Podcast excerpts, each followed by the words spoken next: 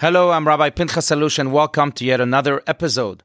Join me as we illuminate our modern world with lessons from Judaism. If you enjoy the show, please show your support by subscribing to this podcast, and I hope you'll give us a five star rating, as it does so much to help grow this community. I welcome your feedback on this episode, on any of the other podcasts, at Rabbi Allouche Podcast at gmail.com. Also, if you want to learn more, please visit me on Facebook and YouTube. Friends, our hearts trembled as we heard the news from Israel just this past Sunday morning on the holiday of Shmini Atzeret and Simchat Torah.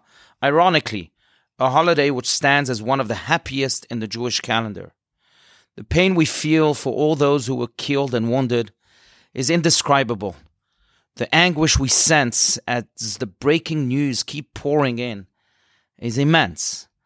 On a personal note, my wife Esther and I and our children are grappling with profound disquietude, to say the least, as our heroic son Israel Mordechai Chaim and his brothers at arms in the IDF's paratrooper unit and beyond are currently on the front lines at the Gaza border, risking their lives for our defense and security.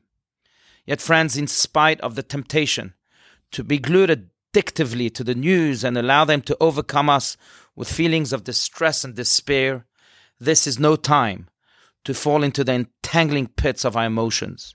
In the words of King Solomon, for everything there is a time and place, a time to love and a time to hate, a time for war and a time for peace. Am Yisrael, our nation, is at war, and this is a time to act. So, for our na- nation's sake, I beg you, let us join hands and hearts in activity, not passivity, in doing all that we can, not just in feeling all that we can. And so I ask you, every one of you, please consider engaging in the following six actions on behalf of our people.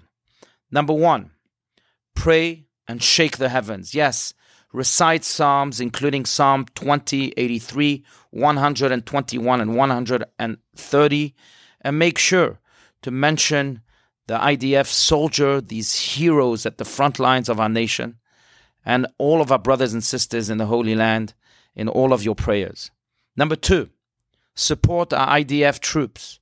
In the words of my beloved son, Israel, who again is on the front lines as we speak, my unit and IDF soldiers are doing the best we can for all of you. Please help us do the best you can too. So please consider donate, donating towards basic gear for soldiers, towards food for all those evacuated, and towards the welfare and the well being altogether of all of our brothers and sisters are in the Holy Land. Number three, do a mitzvah, do a good deed, and increase the light because as one of the great Jewish sages, Rabbi Shneor Zalman of Liadi taught, a little bit of light expels a lot of darkness. Please consider also adding your good deed, your mitzvah, to one mitzvah, oh, O N E M I T Z V A H dot org slash Israel slash CBT dash Scottsdale, where you can see and add a good deed to expel this darkness of our world.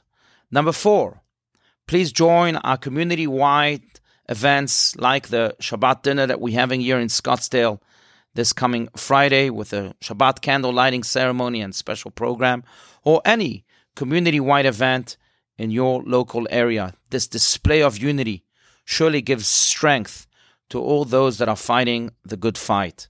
Number five, inform and influence public opinion in the words of Prime Minister Netanyahu, dancing with dead bodies in the streets, raping young girls, and killing babies on camera with loud laughs is just pure evil, nothing else. And excusing and justifying such acts legitimizes evil.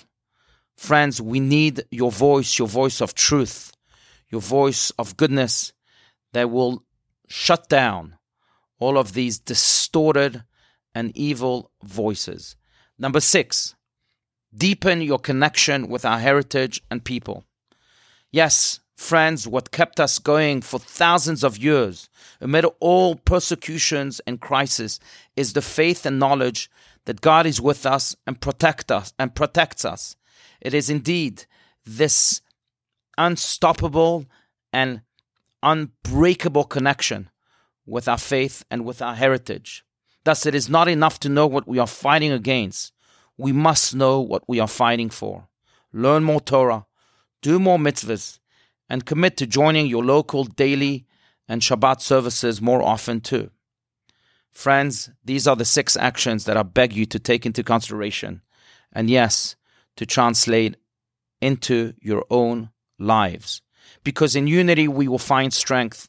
Through action, we shall bring hope and support to Israel, and with prayer, we will shake the heavens and bring about the complete victory for our nation and redemption for our world. I thank you.